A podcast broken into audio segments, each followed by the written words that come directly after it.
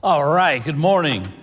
If you weren't here at the very beginning, don't panic if you're expecting to see young children right now. Um, they're, they're, coming after the message, and uh, you can tell it's this time of year because I never have people in the front couple rows. And so I love this. To get, you know, the paparazzi has moved forward. Um, Anyway, we're wrapping up the book of Genesis. We've been going, this very first book of the Bible is 50 chapters long. It's called the Book of Beginnings.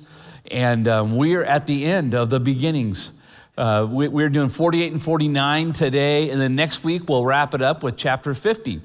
And so we're at the section of the book of Genesis that um, talks about the family that God has chosen to bless, to be a blessing to the world. And that ultimate blessing is going to come through the promised Messiah, Jesus Christ, that we're going to celebrate here in a couple of weeks. And so we're on the family of Jacob right now, who's uh, in the line of Abraham, and Jacob's family. And, and really, they give a good chunk of the book of Genesis to Jacob's family, especially Joseph. Joseph is Jacob's um, favorite son. He uh, loves him dearly, spoils him, and uh, the jealousy is j- just ramped up in uh, Joseph's older 11 brothers, or 10 brothers, older 10 brothers. To, so much so to where they say, we, we're just, we want him gone. And so they, they sell him off into slavery, and he's taken away out of Canaan and taken away to Egypt and they tell dad, hey, I think uh, Joseph's been killed by wild animals. And so Joseph is just totally heartbroken. In fact, he, he slips into just a dark, depressive time in his life. Well, uh, Joseph just is given bad break after bad break after bad break in his lives where you're just going, oh my goodness, is this, this is ridiculous, God, just how things are constantly turning against me. And yet, through it, he recognizes the presence of God and he stays faithful to God. He's got this unwavering trust in God until he gets this great break in his life. And that um, Pharaoh has been having these dreams that have been haunting him. Joseph just happens to have an uh, incredible sense of wisdom and a God given gift to make sense of dreams. And so he's before Pharaoh and he interprets a dream, and Pharaoh is so impressed by Joseph that he gives um, Joseph a position of power that's going to manage the resources of Egypt, which is significant because Egypt is not only a rich country, but they're going through seven years of prosperity, and it's going to be followed by seven years of famine. And Joseph's oversight during those years of prosperity took care of the Egyptians during the years of famine. And they were not only so prepared to take care of themselves, they were able to be generous to nations around them. And so peoples are, are coming into Egypt saying, Hey, we're about ready to die. We've run out of resources. Can we buy some from you? One of those families coming from Canaan is Joseph's family, his brothers end up standing before him 17 years later, not realizing that, uh, hey, this is the little, this is little Joey. This is the guy that we sold into slavery. And now they're standing before him asking, can, would you be so generous to buy, or to allow us to buy some resources from you? And Joseph, we see this amazing thing um, in Joseph is that his heart is not full of vengeance, but his heart has forgiven them and he actually wants to know are they trustworthy now that there can be hope of reconciling with them? Or are they the same jerks? I'm going to forgive them anyway, but I don't have to be reconciled to him. Well, he finds out that enough of them, there's been growth in their life to where he is finally reconciled to them. And he says, I want the whole family to move to Egypt to be under my care during this time. And so now we pick it up Jacob, dad, is now in Egypt. He's been in Egypt with the entire family for 17 years, and Jacob is old and sick. And so he says, I want to see my family. So Joseph and his two boys, um, Ephraim and Manasseh, go to Jacob first. And Jacob now is just, is just going to talk to them and saying, I've had time to reflect. I, have had lots of ups and downs in my life. You know, you might think that, you know, as Jacob, I, I was not trusting of God. I was, I was a control freak. I manipulated people and deceived people all around me to get what I wanted. But then over time, I, my heart grew softer towards God. I knew He was with me. I knew He was asking for my attention and to trust Him, and I just struggled with it. Um, but now, and God changed His name to Israel. And so when we talk about the 12, 12 tribes of Israel, those are His sons, okay? And so He's saying, now I, have learned some things through my life, and um, God has proven to be faithful. And so let me tell you some of the things I learned, and I want to I want to tell you the truth, and I want to bless you. And so get my sons together. So he's in front of Joseph in verse 3 of chapter 48. And Jacob said to Joseph, God Almighty appeared to me at Luz in the land of, the, of Canaan and blessed me. And so he's beginning his story. He's saying, This is my story. This is what I'm leaving you, my kids and I want to give you some truth that I've learned from my story. And his story starts God Almighty. I love that because Jacob's kind of been kind of a white knuckler watching him in his life, and he's been a total jerk, and then a total come to, to Jesus moment where he just recognizes the goodness of God and submits to him. And it's been this roller coaster. And now at the end, he says, You know what's marked my life, what I've learned is that I've had an almighty God who's been good. And that's my story. He begins with God Almighty, he'll end with God Almighty. So all of us have stories. All of us have stories. And so in your story, would it start God Almighty? You know, we, we talk about leaving a legacy. We talk about, okay, we need to, you know, do things in order to protect our inheritance and so that things that we want to give to our family, you know, it's protected. We, when we think about that stuff in, in this day and age, but really the most important thing that we could leave is a legacy. And so there's really two points I want to pull out of this, and this is your story your story is the most valuable part of your legacy. Your story is the most valuable part of your legacy. Now, for some of you, you're thinking, I'm still towards the beginning of my story, and that's awesome because you have a chance to, uh, to allow God to shape it and, and it to be a beautiful story. And some of you, middle, some of you, towards the end. But we all have a story and we all have a chance to, in this chapter, right now that we're living to make this chapter the best chapter yet. And so we have a story that we want to give. Now, when I was young, Kathy and I were younger, started to have kids, um, people told us, hey, you need to have a will. And I'm like, well, I don't have anything. I mean, I don't have anything to pass on. I don't need a will. And they said, yeah, you do, because, you know, God forbid, both of you were to die in a giant fireball. Um, and I like to, you know, paint that picture. Fireball, that's what it's going to be. Um, if that were to happen, um, you know what's going to happen to your kids? No. Well, the state's going to take them, they're going to split them up, they're going to ship them off to different countries, and they're never going to be heard from again. and I was like, oh, well, a will sounds like a good idea. And so we did a will. And then um, more recently, we were thinking, okay, that was a long time ago. And so maybe we need to do, we need to update that thing. So we did a living trust. And, um, and that basically makes you so, you so your assets can get to your kids as simple as possible.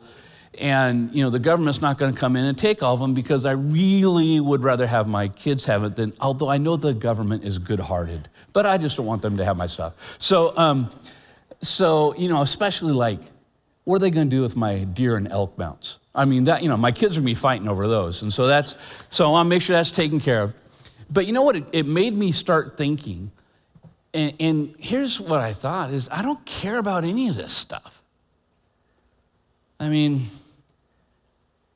I don't want to leave just stuff to my family and, and have that be my legacy. I, um, so my goal is to spend my last cent when I die. No, um, but it, that's just not the important thing. Um, And I honestly don't care that much about the career they choose and the, the house they buy and the car they drive. And, and th- those aren't the big things to me. What, what the big things, what I want to leave them is a sense of knowing that I knew and loved God and that I enjoyed walking with God in my life. And that um, I loved extending His love to other people and serving other people. And the heart passion was that other people would have a chance to know that there's a God who loves them and made them for a relationship with Him. And that's, that's what my legacy needs to be. And this other stuff is, is just something you do to be a good steward of your resources, but it is not the stuff that I am concerned about. And we're writing our story, and our story is to be the most precious thing we leave. And so, what, what's your story? Communicating about you to your friends, to your family, if you have kids, to your kids? Is it, yeah, I, I, uh, I'm a hard worker and I provide? Is that what your story's screaming? Or is it, you know what, God has been good. God is good. I want you to enjoy God too. Verse 5 of chapter 48 Jacob says, And now your two sons, he's talking to Joseph about his two sons who are there with him in the room. And he says, Bring them up to me. And he says, Who were born to you in the land of Egypt before I came to you in Egypt, they're mine. Ephraim and Manasseh shall be mine as Reuben and Simeon are, his oldest sons. And so he's, he's, he's not saying, I'm taking them from you. He's saying, they are, I am treating them as if they are mine. I want to give them a full share of my blessing. I want to give them a full share of my inheritance. Well, Joseph deserved a full share. He's one of the kids. But he's saying, no, no, no, no. I'm giving you a double blessing because I'm giving equal blessings on your children that any of my sons would have. He said, Joseph, you have been faithful in the midst of hell. And then maybe harder, even, is you've been faithful in trusting God, unwavering in your trust in God in the midst of prosperity. Joseph, I want to bless you. I'm going to give your two boys full rights to my inheritance. Now, when you think of this is Jacob or Israel talking, and we think of the 12 tribes of Israel who possessed land in Israel when they took the promised land. So now, hasn't he just ratcheted up to 14? I don't know about the 14 tribes of Israel. What's going on here? Well, Joseph is not getting land because Joseph's um, uh, blessing has just been given twice as much, and so he'll get a double portion, and Manasseh and Ephraim will be, the, will be tribes of Israel. And Levi, one of his other sons, is not a tribe that has land because they are declared to be the priests of Israel. It's, it's where um, the spiritual leaders for the nation of Israel would come out of the tribe of Levi, um, who happen to be train wrecks, and we'll talk about that in a little bit. All right, so now where are we at? We're at 15. And he blessed Joseph and said to them, The God before whom my father Abraham and Isaac walked, the God who has been my shepherd all my life long to this day. And he's just talking about the goodness of God. And he says, You know, God has been a good shepherd to me. Now, he knows what a shepherd is. That's been his business. He's like 137 years old, all right? So, for well over 100 years, that's been his occupation. He knows sheep. He, know how dumb, he knows how dumb sheep are. And he knows how important a good shepherd is. Because sheep without a good shepherd die. They're not going to go find fresh water on their own. They're not going to go find new pastures when they eat this one all up. They're, they're, they're, they're going to die. They, they cannot protect themselves from predators. They're going to die. This is the first time in the Bible that God is referred to as a shepherd. First time. is Jacob on his deathbed. And we see that time and time again throughout the Old Testament and the New Testament that God is our good shepherd. That came from Jacob. And Jacob saying, Almighty God, He's been good to me. He's taken care of me. He's protected me. He's led me. Even when I didn't want to be led and didn't know where I was going or why, God was good. He's our good, good shepherd. And now he tells the boys, he blesses the boys some more. And, and um, you know, I was reading through that. I was thinking, okay, it's, it's interesting is what he didn't say. You know, a lot of our thinking would say, um, I'm going to bless you and um, I'm going to bless you and may you be blessed by God and get the highest GPA in your class. May you get into whatever university you want to get into and may you graduate with honors. May you kill it in your career. And on your way to your career, may you just dominate on the athletic field. And may you be strikingly beautiful so that other strikingly beautiful people would desire you. And would you be able to afford all the things that you want to afford and enjoy in life? He doesn't say any of those things. At the end of the day, if you summarized what he's saying, is um, God is good, be godly. Be godly. Draw close to God. Enjoy and follow God on your journey. That's the wisdom that I can give to you. And so, um, if you're a parent and you asked your kid this question, what is my life telling to you about the most important things in my life? What legacy do you think I'm trying to leave? I mean, that would be interesting dinner table conversation if you're brave enough. I remember asking that those type questions to my kids before, and Kelsey, my middle child, who was always very reflective, would look at me and say, Do you really want to know? and I would say, No. And, but what legacy are you leaving? Maybe you, you, you, know, you don't have kids, and so what your friends say? Who you living life for? What's the most important thing that you value in life? What's the legacy you, are you living and are you leaving? And what's a really interesting time, I've told you this before, you know, I do a lot of memorial services, lots of weddings, and I prefer memorial services. And um, it's not because I am just a dark, well, maybe it is, but no, um, it's memorial services, you talk about stuff you don't talk about the rest of your life.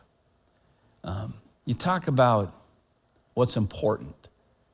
You talk about your mortality. And you think about that at really one of the only times is, is during memorial services because the rest of the time we're just too busy living and we don't want to think about it. But what happens is I meet with the family of whoever has passed away, and I said, Tell me about him. You know, you obviously knew him way better than I knew him or her. Tell me about their life. And they um, start talking. And it always comes, it always gets to um, are we confident where they are right now? And you really want to build a case that I think, I think they're okay. I've never been at a memorial where somebody didn't say, I'm so thankful that they're where they're at right now. No matter how they lived. It's because we, you know, I get that. We want to we want to have the best for our loved ones. Um, but a lot of times it's kind of like, yeah, I think they believed in God. And we start, we kind of start putting clues together. Well, I remember one time at Thanksgiving they prayed. Or I remember one conversation and he talked about God. And and so we start trying to put clues together. And um, I just want to challenge you that that's not the legacy we want to live. Now, you're in this room, and so I, I, I, I know, I assume you know you're on a spiritual journey. And for many of you, you would say, I, am on a spiritual journey and I have placed my trust in God and I'm a follower of Jesus. If that's true,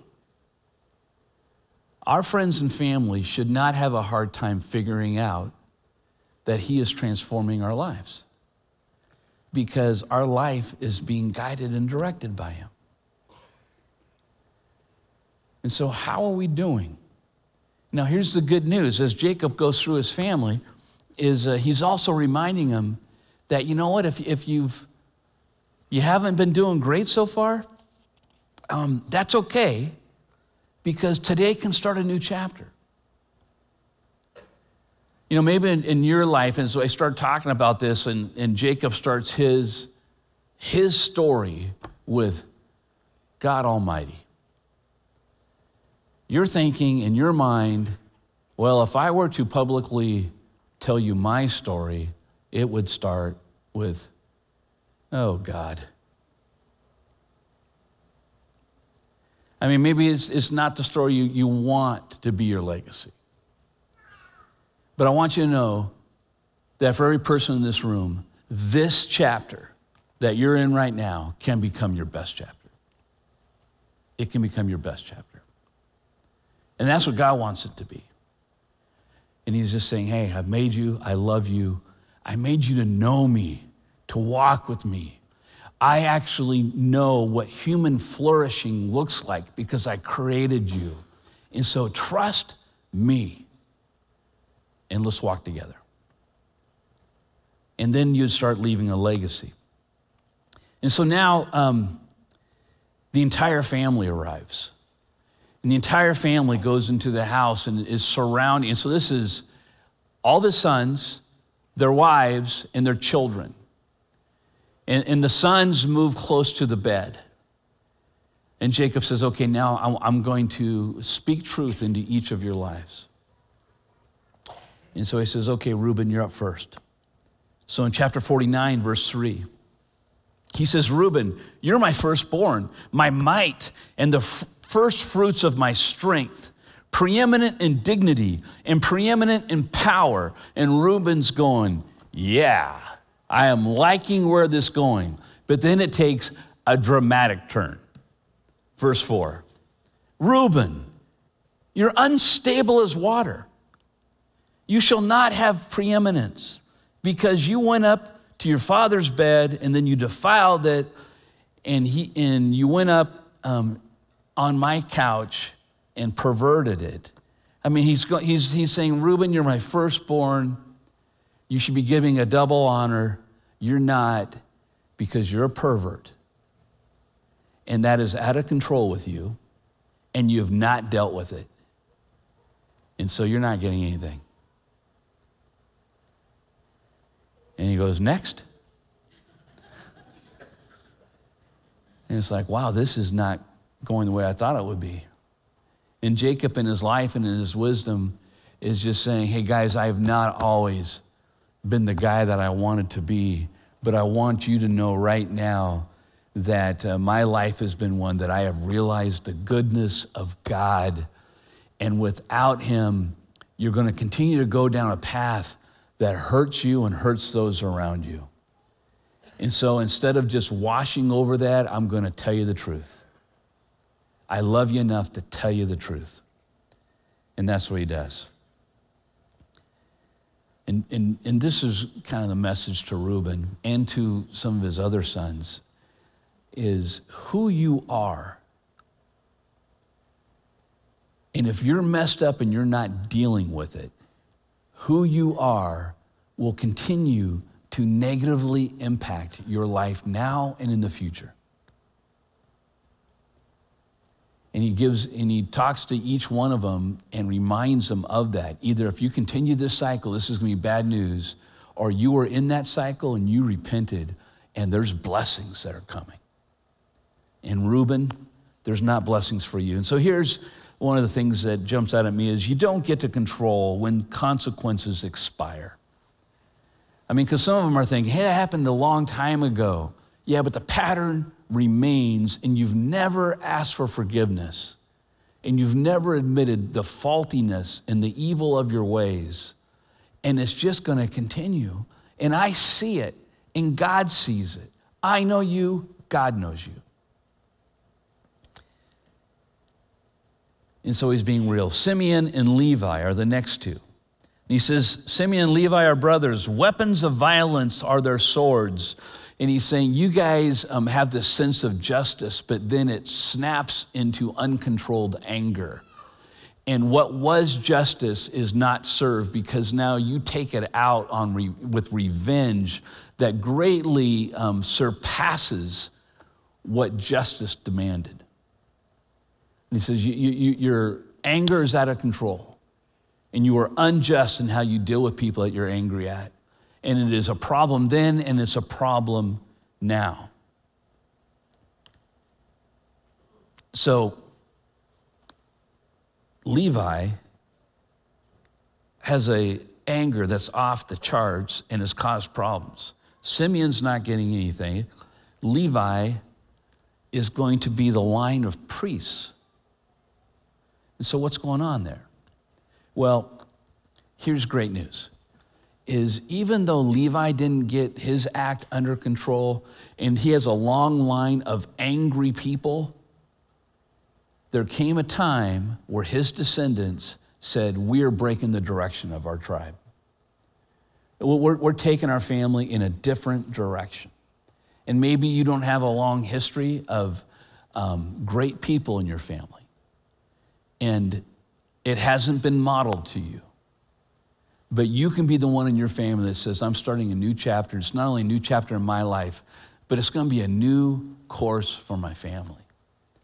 And that was later on the tribe of, of Levi. In, in Exodus chapter 32, you can look it up at another time, but, but Moses is with the, now the people who have left Egypt, the, descendants of Jacob who now have left Egypt since their great beginning in Egypt, they have, they have been um, placed into slavery and servitude. And now they were freed and they're walking in the desert, for, and there's two million of them. And so Moses goes and spends time with God saying, Now we are your people. We want to know how are we to live? How are we to live? to reflect who you are and how are we to treat others. And so he goes and spends time with God. He comes back down Mount Sinai from that meeting, and the rest of the two million have said, you know what? Um, yeah, God's good. He got us free, but you know, all those other gods that were worshiped in Egypt, maybe we should worship them too, just to cover all the bases.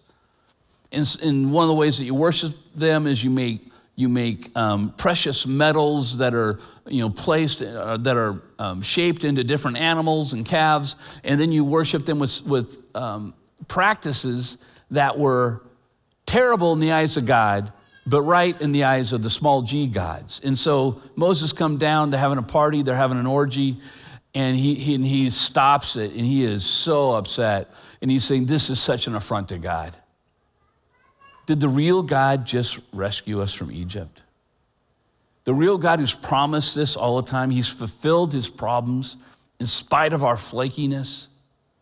And now, the first opportunity you've, you've gotten, you've, you've flaunted it in front of His faces, and you're doing the very things that He says that followers of mine don't do. This has got to stop.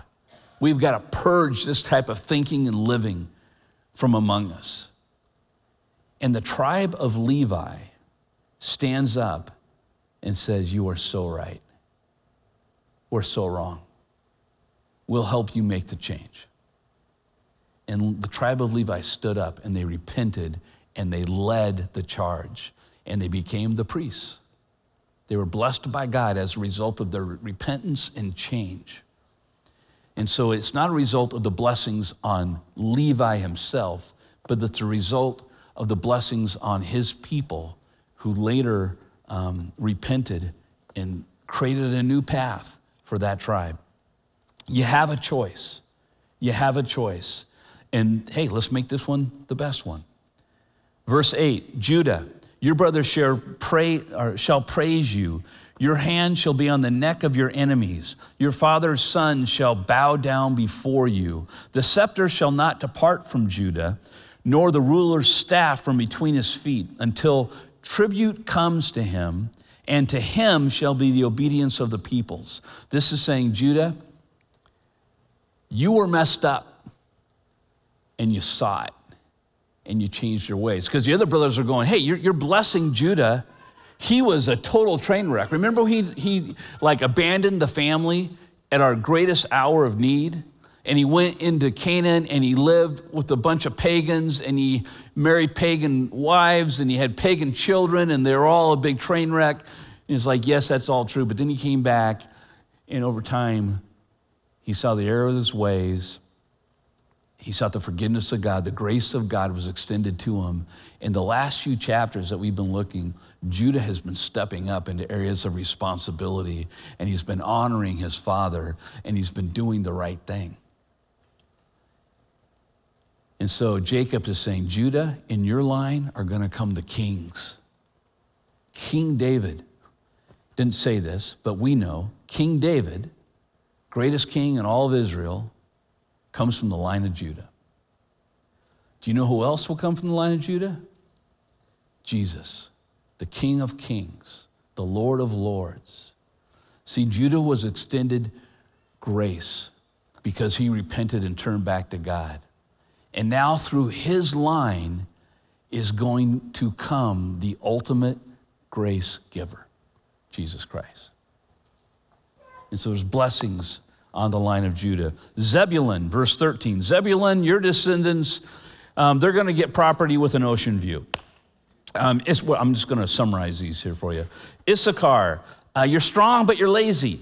You don't take care of your stuff, you're just lazy. Um, in fact, if you did literal interpretation, it says you are strong but a donkey. Okay, so he's a strong. Um, you don't take care of your stuff, so other people are going to take it from you. Dan, from you are going to come judges. From you, your, your line are, is going to serve and protect. The, the judges in the book of Judges come from the line of Dan. They are um, Samson is from the line of Dan. And so Jacob says, um, you, you're, you're the police. We're making you the police for our nation. Um, so that's Dan. Verse 19, he goes to Gad and he says, Hey, Dan's going to be is going to serve and protect, but for you, uh, you're going to get mugged. Your people are going to get mugged. Is what, what's going on there? Well, he, he the, the people of Gad are going to have the easternmost uh, land and so there's going to be all kinds of armies from the east coming and attacking. And so you're going to be attacked first. And, and you'll fight back, but that's going to be your future and your people's future. 20, Asher's. Asher's descendants are going to get the best agricultural land. They're going to have the best food. 21, uh, okay, here it is. I'll just read it to you. Naphtali is a doe let loose that bears beautiful fawns.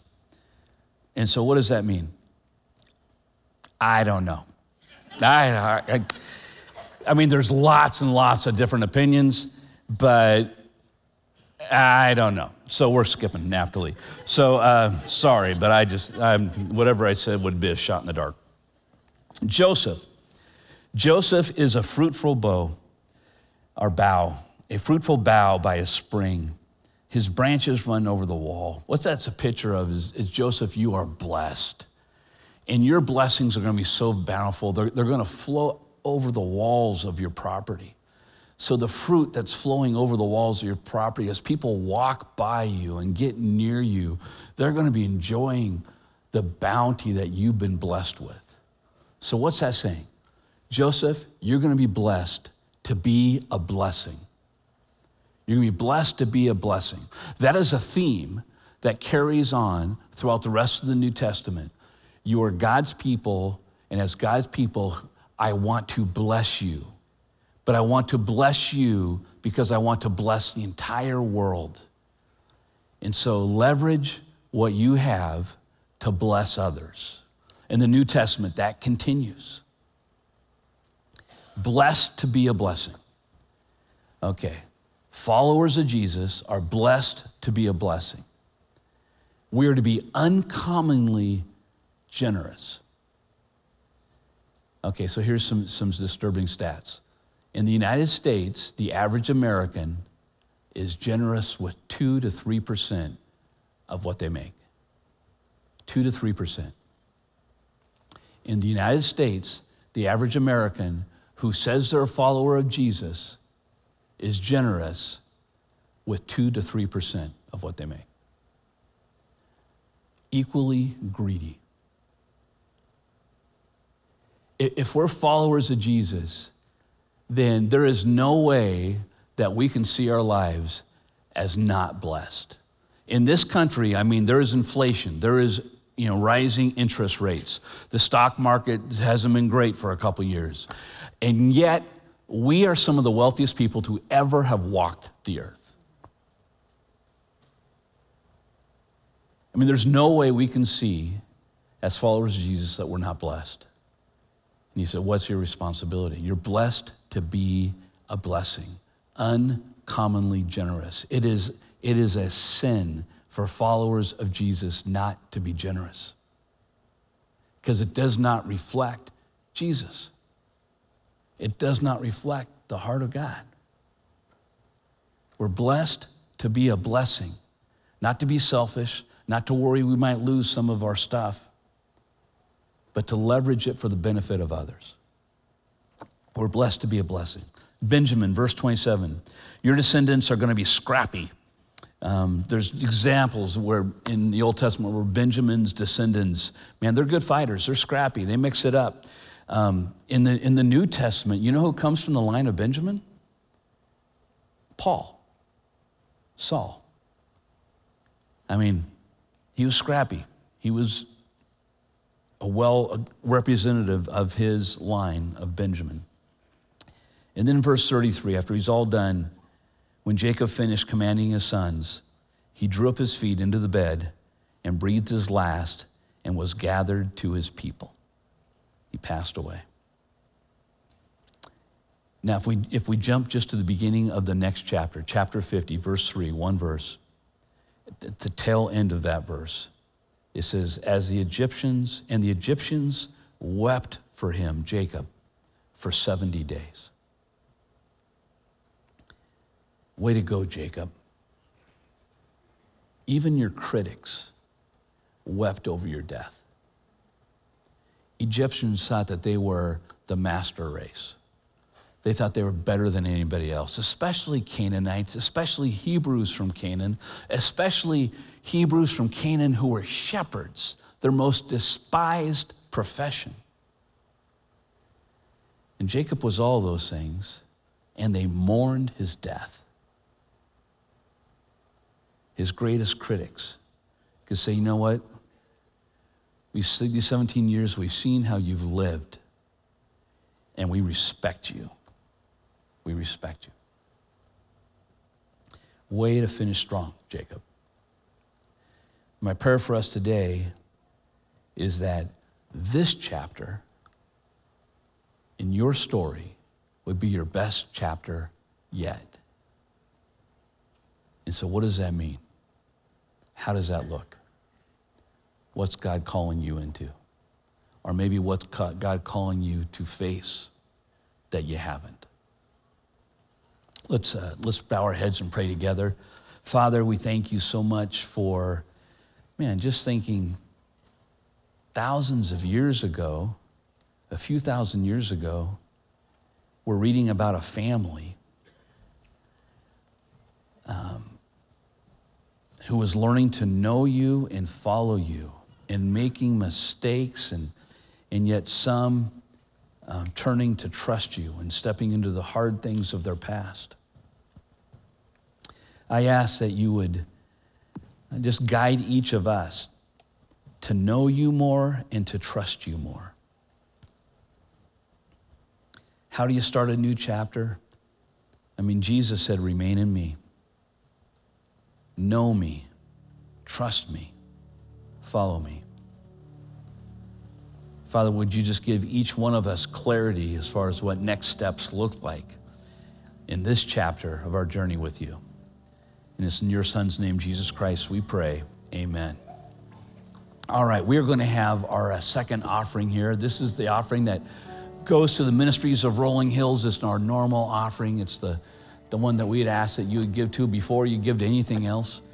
And um, This church family is what supports all the ministries that happen here, all the ministries that happen here that reach into our community, and all the ministries that actually reach into many, many different regions of the world.